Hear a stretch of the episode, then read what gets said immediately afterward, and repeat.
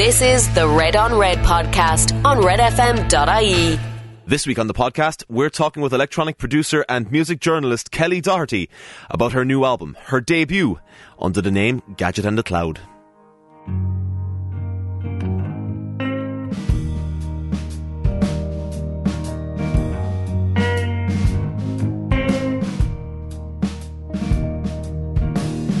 Rusting in a restless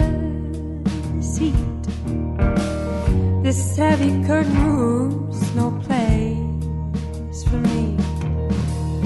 The king's feet and his broken speech.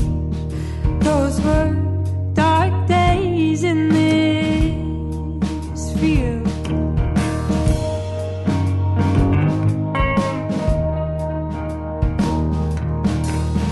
Coffee press,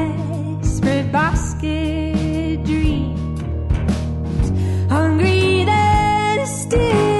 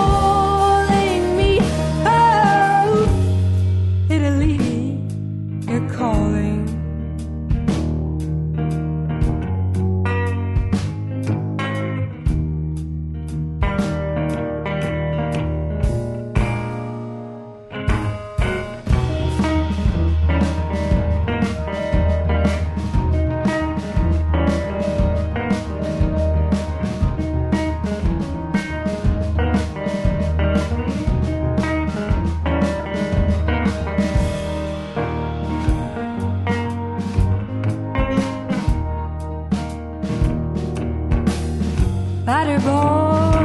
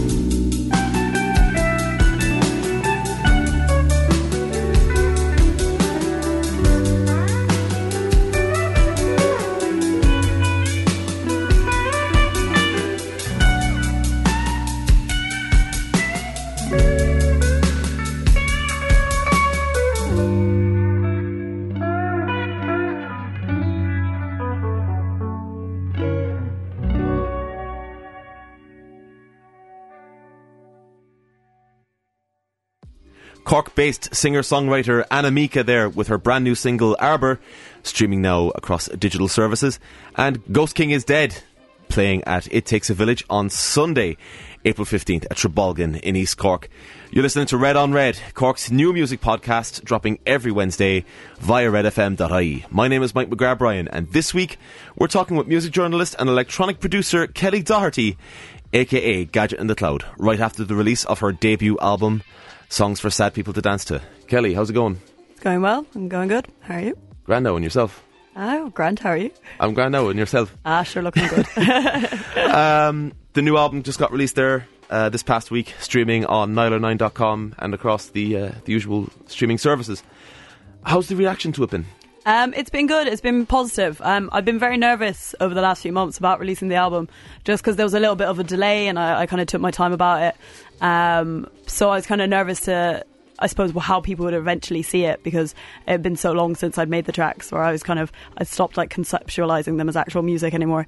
Um, but I've had a, a pretty pretty good positive feedback. I've had people messaging me uh, on the Facebook and the Twitter and stuff and asking me to play their towns, which makes me feel a bit like Bon Jovi.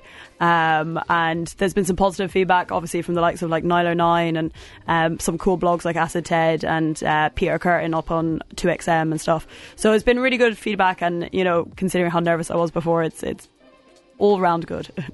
But speaking of press and people asking you to play small towns, let's kind of dial it back a little bit to your own time, I suppose, in towns or around press.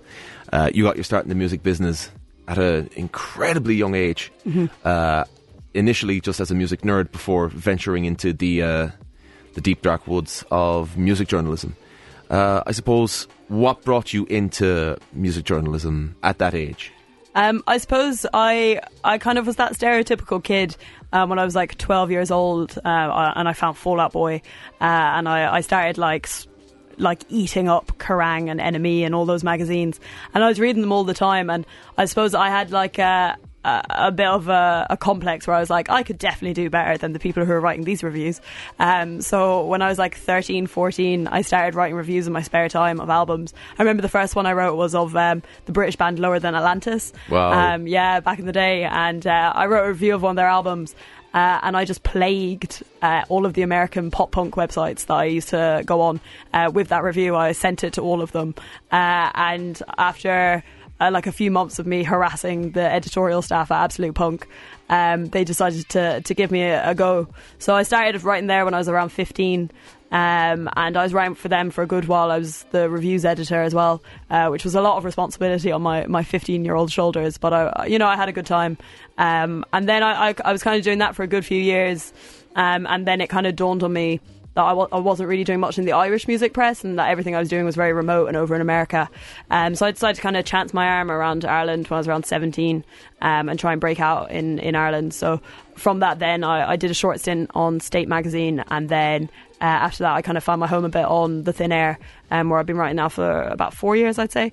Um, so it's nice, and it was cool making the transition to Irish um, press as well because I felt like I was part of a scene a little bit more than the fact that obviously I was writing for kids in California before that. So it was a nice transition.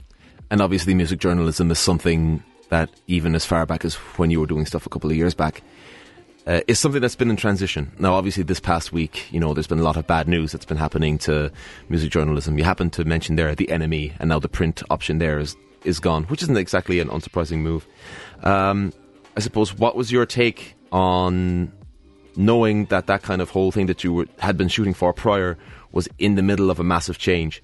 Where obviously the upside is someone across in the US is seeing what you're writing from Ballyhay, etc. Yeah, I suppose it's kind of it, it, this. It's a double-sided um, sword, I guess, in the way of you know it was unbelievable that as a 14-year-old uh, living in the countryside who didn't have any friends who listened to emo, and that I was able to write reviews for people across the country and, and have people interested and stuff like that. So that was kind of amazing, and, and being able to get that voice out there and to be interviewing some of my favorite bands like Age 16. Like I got to interview like Jimmy Eat World like last year, and I was like, it was like the most amazing experience of my life, and I was so happy with that. But then I suppose the flip side of that is when you are kind of trying to look for it as a, a career um, now, and that all of that kind of unreal stuff you get to do at a young age for free. Kind of you start needing to not be able to do it for free. You need to be paid eventually. So it was kind of hard because i suppose because i'd started in music journalism so young when we were going through secondary school and everyone was kind of like looking at oh what job will i do? I was always like I'll be a music journalist. Obvious. I'm already a music journalist. And then I suppose the reality kind of hit when I was like 18, 19, and I started realizing actually um, there just isn't a lot of jobs. It's incredibly competitive market. And it, it seems like sometimes you need a bit more than just a lot of passion about music. There's so much like PR aspects and marketing aspects to music journalism now. So it was kind of stressful in that regard. I suppose that it wasn't the kind of packaged career path that I thought it was going to be. But outside of that, then clearly there's been so many different transferable skills that you would have taken away in terms of, you know, obviously teamwork, but also things like content management systems, how to arrange yourself, uh, how to approach people, etc. That, you know, a lot of people necessarily wouldn't have had encountered in their kind of early music apprenticeship. You, on the other hand, had to deal with a lot of um, bands and a lot of a lot of big personalities and kind of learn how to reverse engineer their story into copy, which is spoiler alert, the basis of music journalism to begin with. Um, again, you mentioned that it was an awfully young age to like have phone chats with the Bad Brains or Yeah.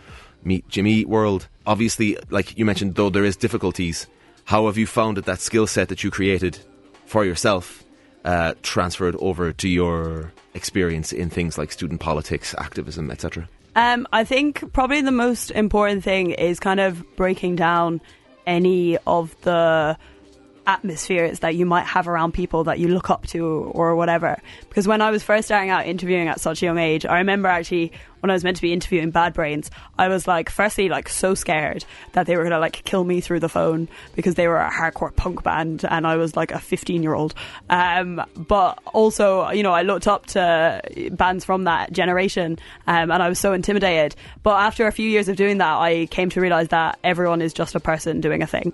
Um, so th- there's no real room for egos or people acting like they've got egos, and you shouldn't really be, I suppose, over looking up to people seeing them as more than yourself i think is the most important thing. I think that's really important in terms of like music industry definitely because i recognize in myself like if i'm playing a gig or if someone's helping me out like the least you can do is be as polite as possible or to treat people with respect. Um, you should never have like bad attitudes about yourself because everyone is the same. People are just doing different things. So i think that's particularly important.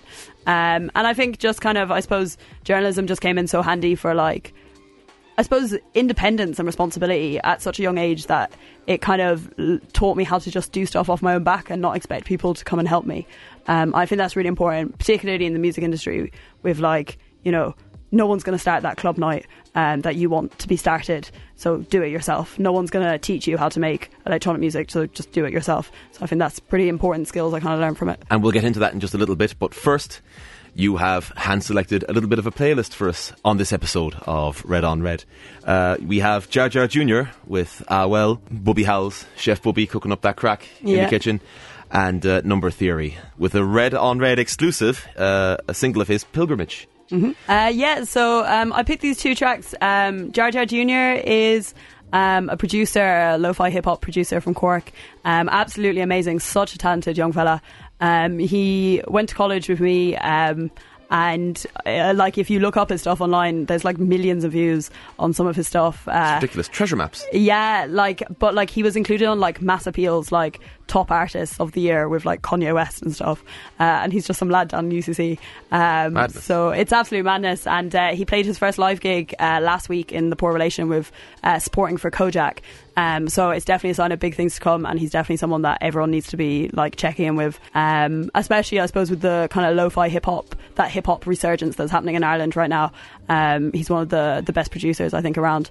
Uh, That new so- tape of his is class. yeah, absolutely amazing. And he did some tracks for Kojaque as well, produced some stuff for Kojaque as well. So definitely uh, check him out. Uh, he's very, very good. Um, and then the other track I picked is from Number Theory. Um, he, uh, slight bias in the fact that he's one of my best friends. Um, but he, yeah, uh, he's uh, a producer from Cork. Uh, who kind of dabbles in quite a lot of stuff, so he's done a, a good few like club remixes and stuff like that. Um, but he's kind of looking into kind of more delicate music, as you'll hear with with this track uh, coming up. And he's incredibly talented, hard worker, and also a fantastic DJ as well. If you ever get to catch one of his DJ sets um, with Sesh FM or with Humans of the Sesh, uh, it's great work. And we'll talk a little bit more as well about the state of Cork Electronica when we come back. But first, Jar Jar Jr. with Ah Well and Number Theory with Pilgrimage here on Red on Red.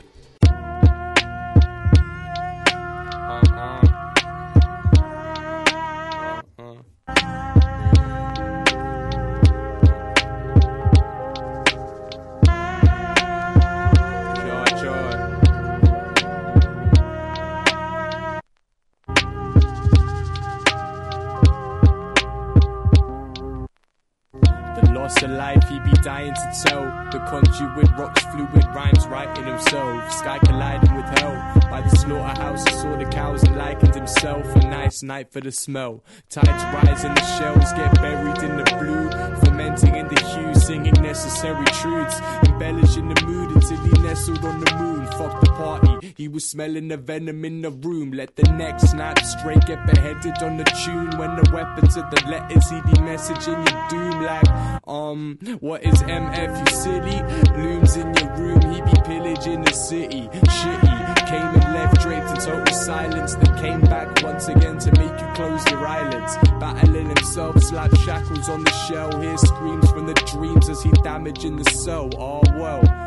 Now you know this shit, the most languid, but you know this shit. With Jar Jar on the beats, yeah, you know this shit.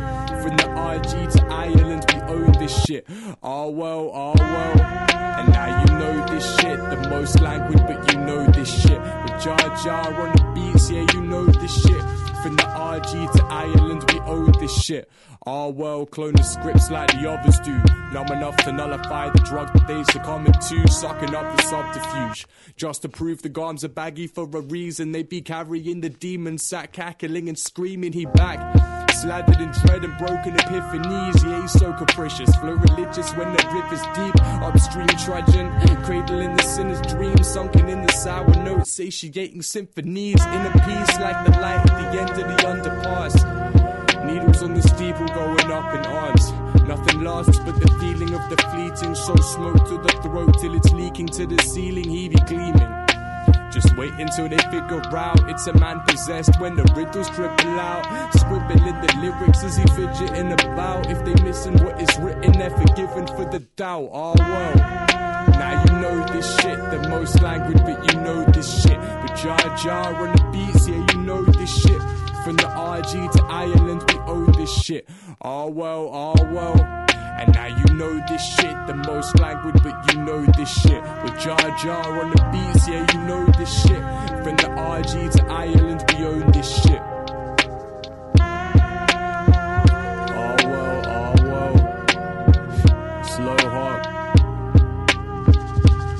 Jar Jar.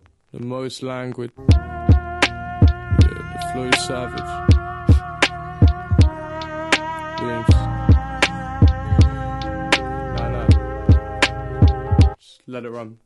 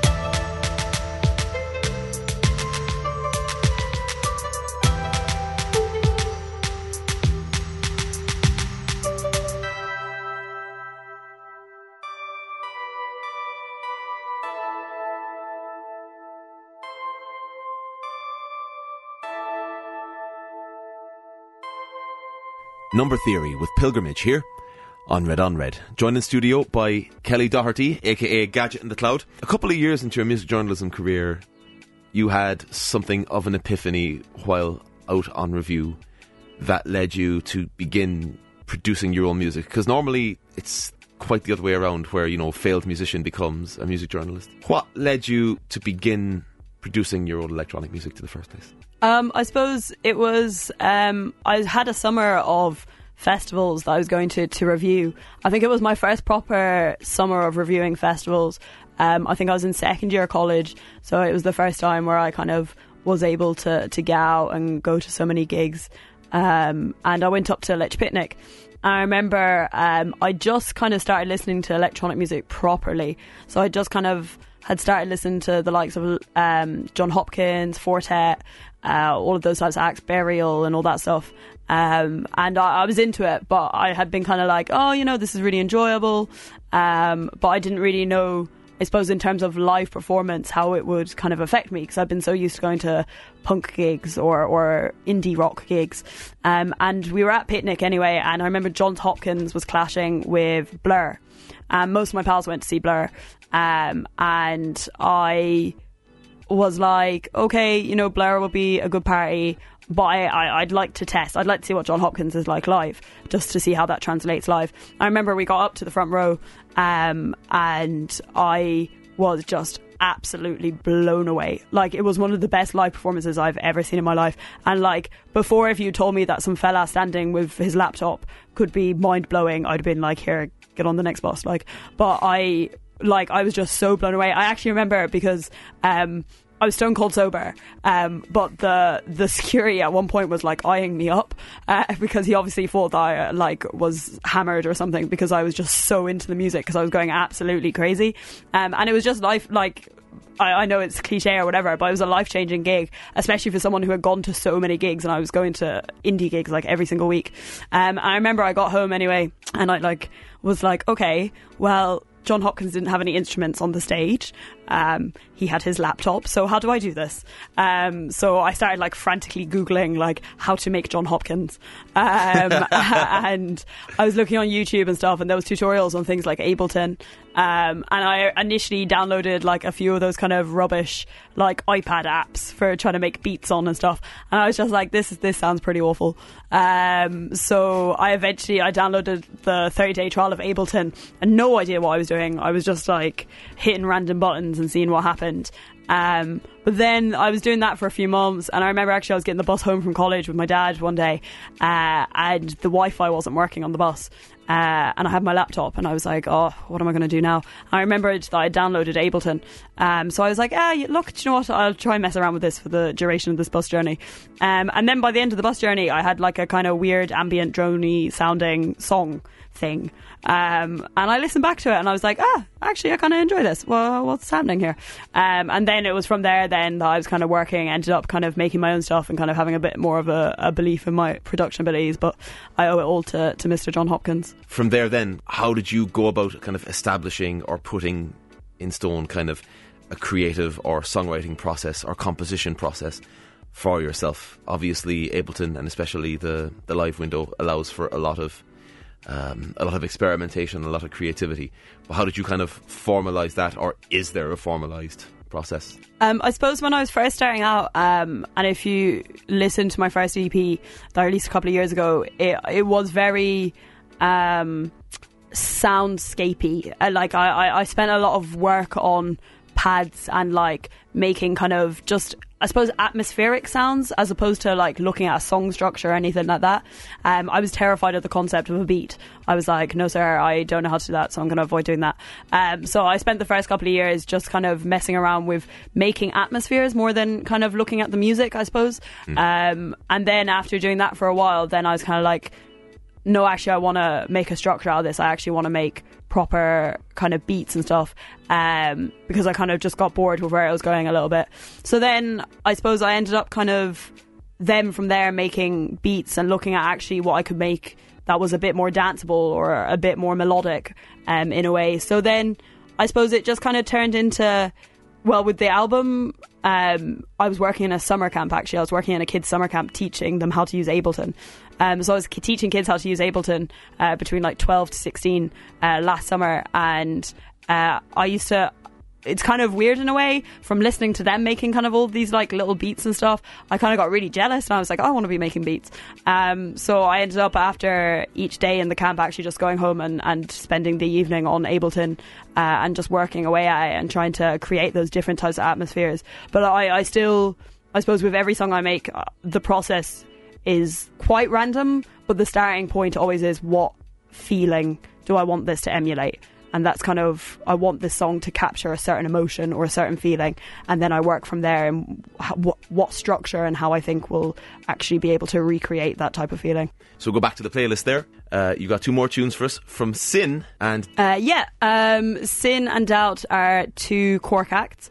Um, again, they're. S Y N by the way. so- Yeah, uh, they're on the Flood Collective. They're part of the Flood Collective, so they make quite banging club music. Um, the two of them work together quite a lot, um, and they're they're absolutely fantastic.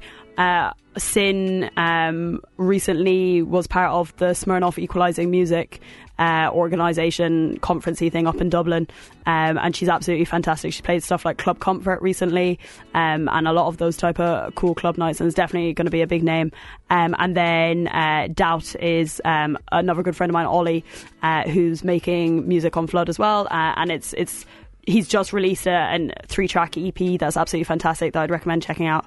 Um, and yeah, they're two, I suppose, two big signs of the kind of up and coming electronic scene in Cork that I think is just kind of bubbling under at the moment. Uh, and I think they're ready to, to burst through. We'll get to that shortly, but first we'll head to those two tracks SYN with Wasteland and Doubt with Whisper here on Red on Red.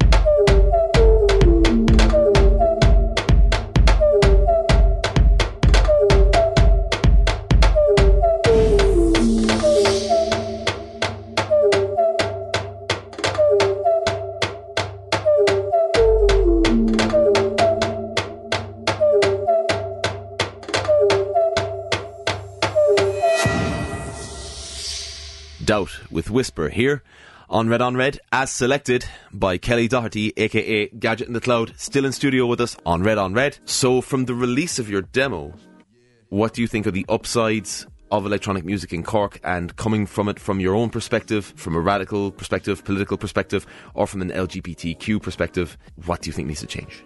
Um, I think what's amazing about the Cork scene at the moment is just how many people are producing and making music. Uh, peop like so many people. I suppose I think a lot of the Cork music scene is very working class.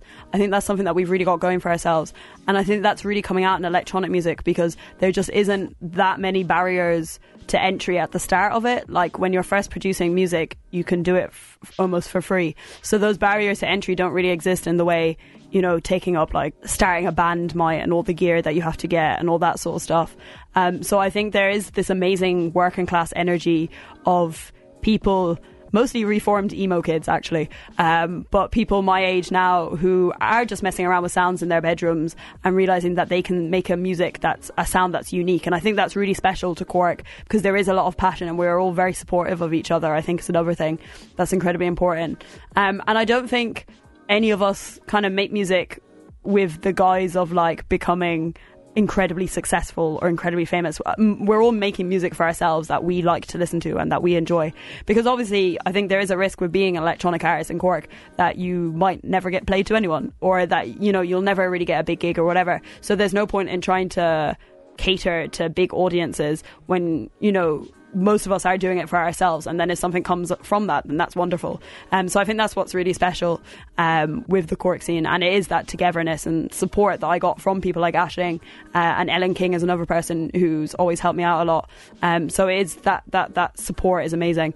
I think we're definitely improving in terms of um, representation. Uh, for for certain gigs, like you had to look at the International Women's Day lineup last Thursday It was absolutely amazing. Just the amount of female artists uh, in electronic music and indie or folk music um, that got to play uh, for the day. Um, but I think whilst there's definitely an improvement, um, there's still room for change. And I think there's still room for making more things with female lineups, um, having a little bit of a look at LGBT spaces in Cork and the fact that they seem to have kind of slowed down a bit comparatively to former years, where those kind of individual spaces seem to have quietened down. Um, and that's some of the work that we've been doing this year.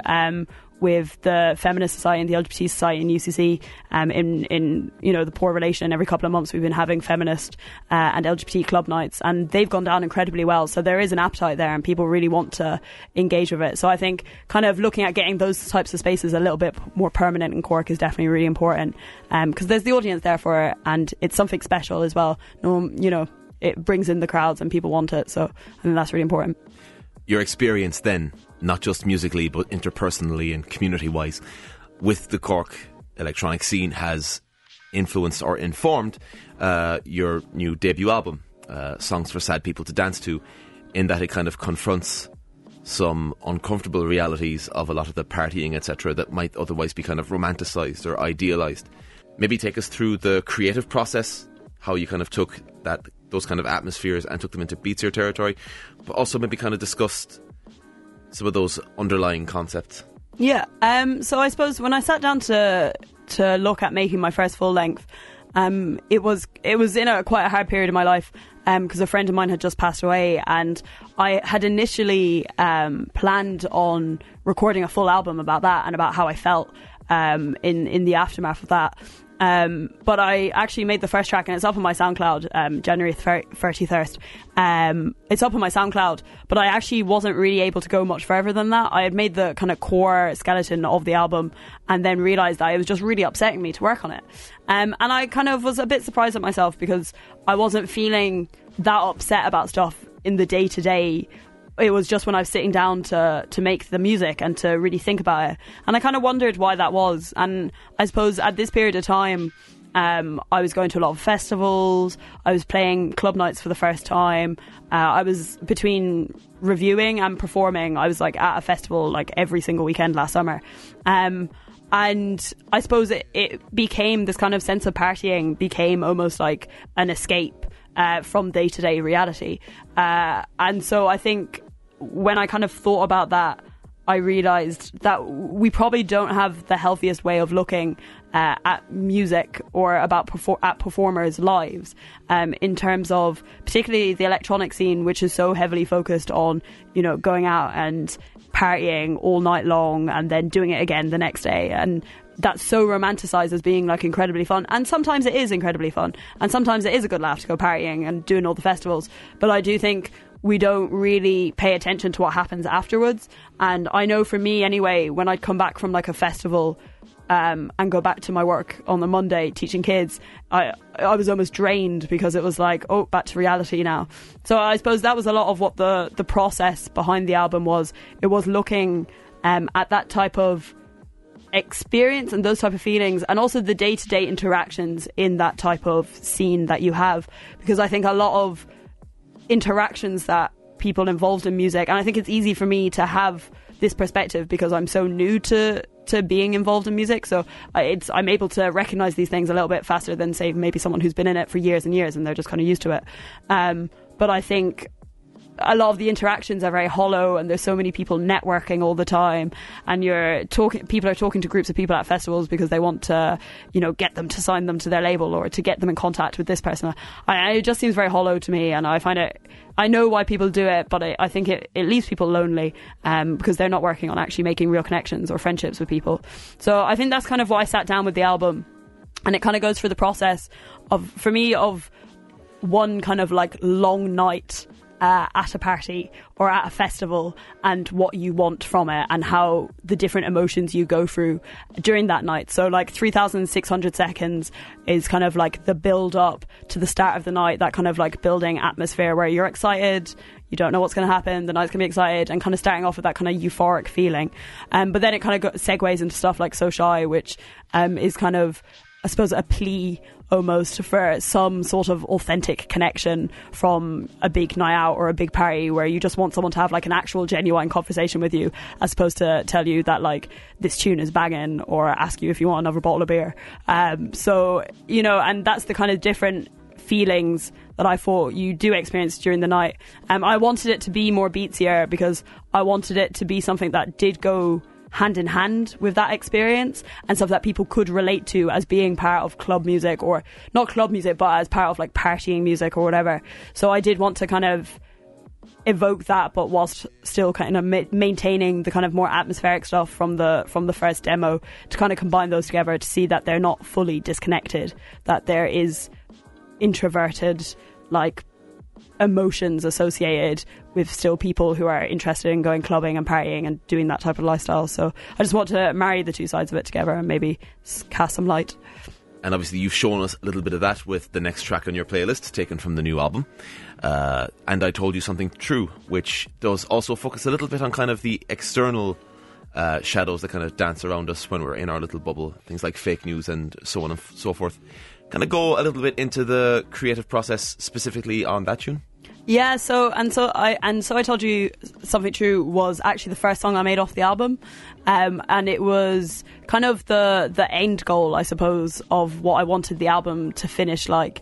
Um, it was the idea of a sort of glimmer of hope to a certain extent that you know wherever that glimmer of hope is that you finally met someone uh, at one of these events who who might be a bit worthwhile your time and might want to spend more time with you, um, or if that's you know create finding something creative in the whole process and wanting to make something out of that. I think that's kind of what I wanted to be the end point of just having like a little glimmer of hope.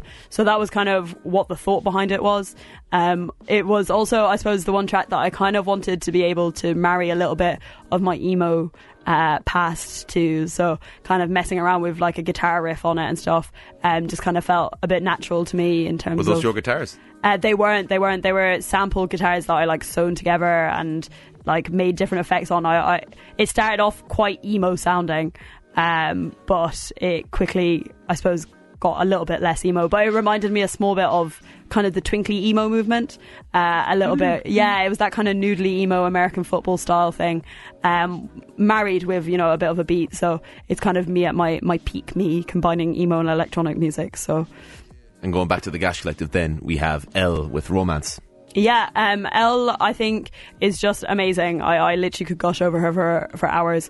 Um, she's not only, I think, one of the best producers in the country at the moment, um, she's actually just such an icon to me in terms of, I suppose she's the first person that I could really see as a role model for myself in electronic music as like a gal from Cork who's just making tunes, um, but is so fantastic at what she does, and also really has a social conscious conscience, which I think is incredibly important. Like she has given so much to young women and young LGBT people um, through Gash Collective and through making those opportunities available for people. Like a few weeks ago, her and Lols, um, who's also involved in Gash Collective, came down to UCC to give workshops uh, to the LGBT and Feminist Society on the basics of DJing, and I think it's that sense of social responsibility that she has um, that just makes her someone that I'm just like, oh my god, can I be you? Um, because she's fantastic and she's always just been so much help. I feel like I remember my first gig at Open Ear, I was like messaging her before, like panicking because I didn't know how to like use like an external sound card, and I was like, hello, these lights are shining, please help me, and she was like trying to direct me over Facebook. So and that she's absolutely amazing, and I uh, 100% one of the best producers in the country at the moment. So, and a fantastic DJ too. This is Gadget and the Cloud with And I Told You Something True and Elll with Romance here on Red on Red.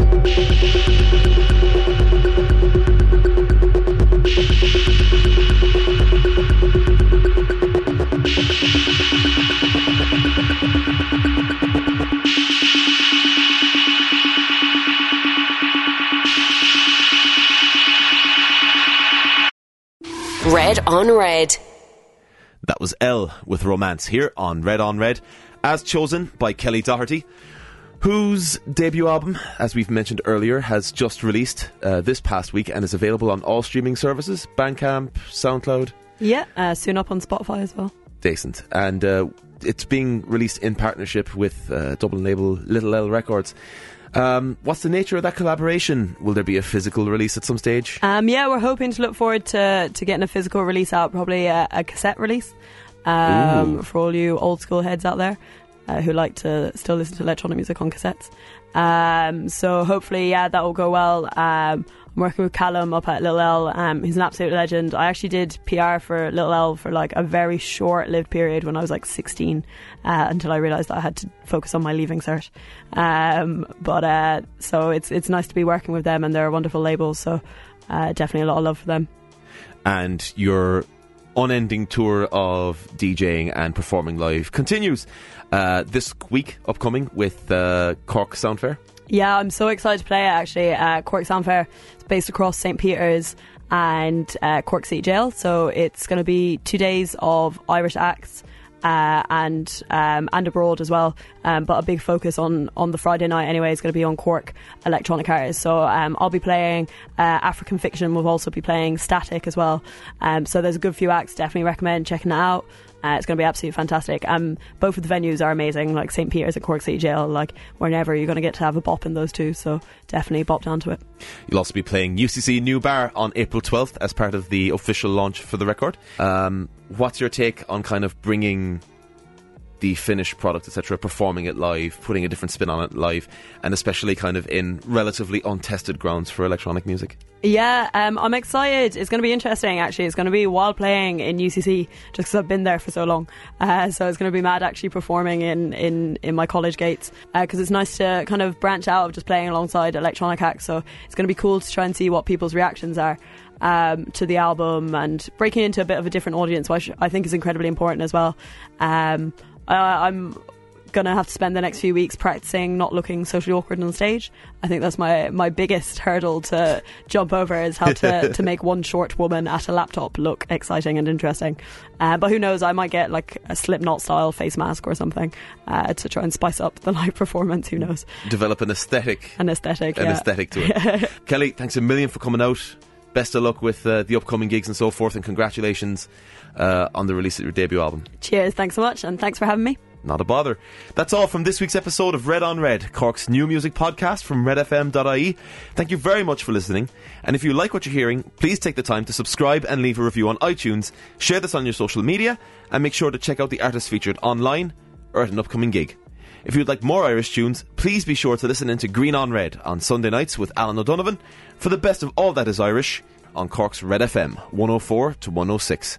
Kelly, you're finishing us off with a little bit of uh, lo-fi based in Cork uh, with Papa Floral and his tune Wanderlust. Yeah, uh, Papa Floral is uh, another cool lo-fi hip hop performer. It's definitely a scene to keep an eye out on. Uh, in Ireland and Cork, particularly at the moment, um, he's recently released beat tapes that are absolutely fantastic, really beautiful melodic uh, instrumental stuff that I'd recommend checking out. So definitely one out to watch out for. This is Papa Floral with Wanderlust, and we'll talk to you next week.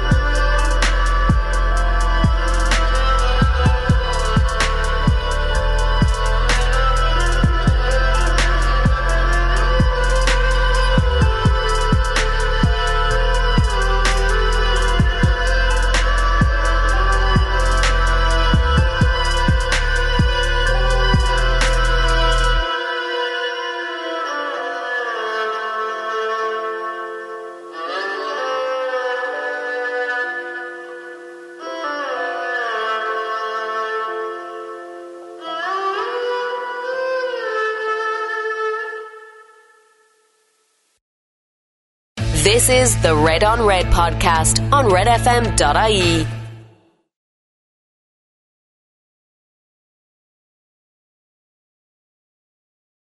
So this is Gadget and the Cloud with some. This is Gadget and the Cloud with and and, and so I told you something. And I told you something true. Uh, one, two, three. This is Gadget and the Cloud with and I and I. Focus.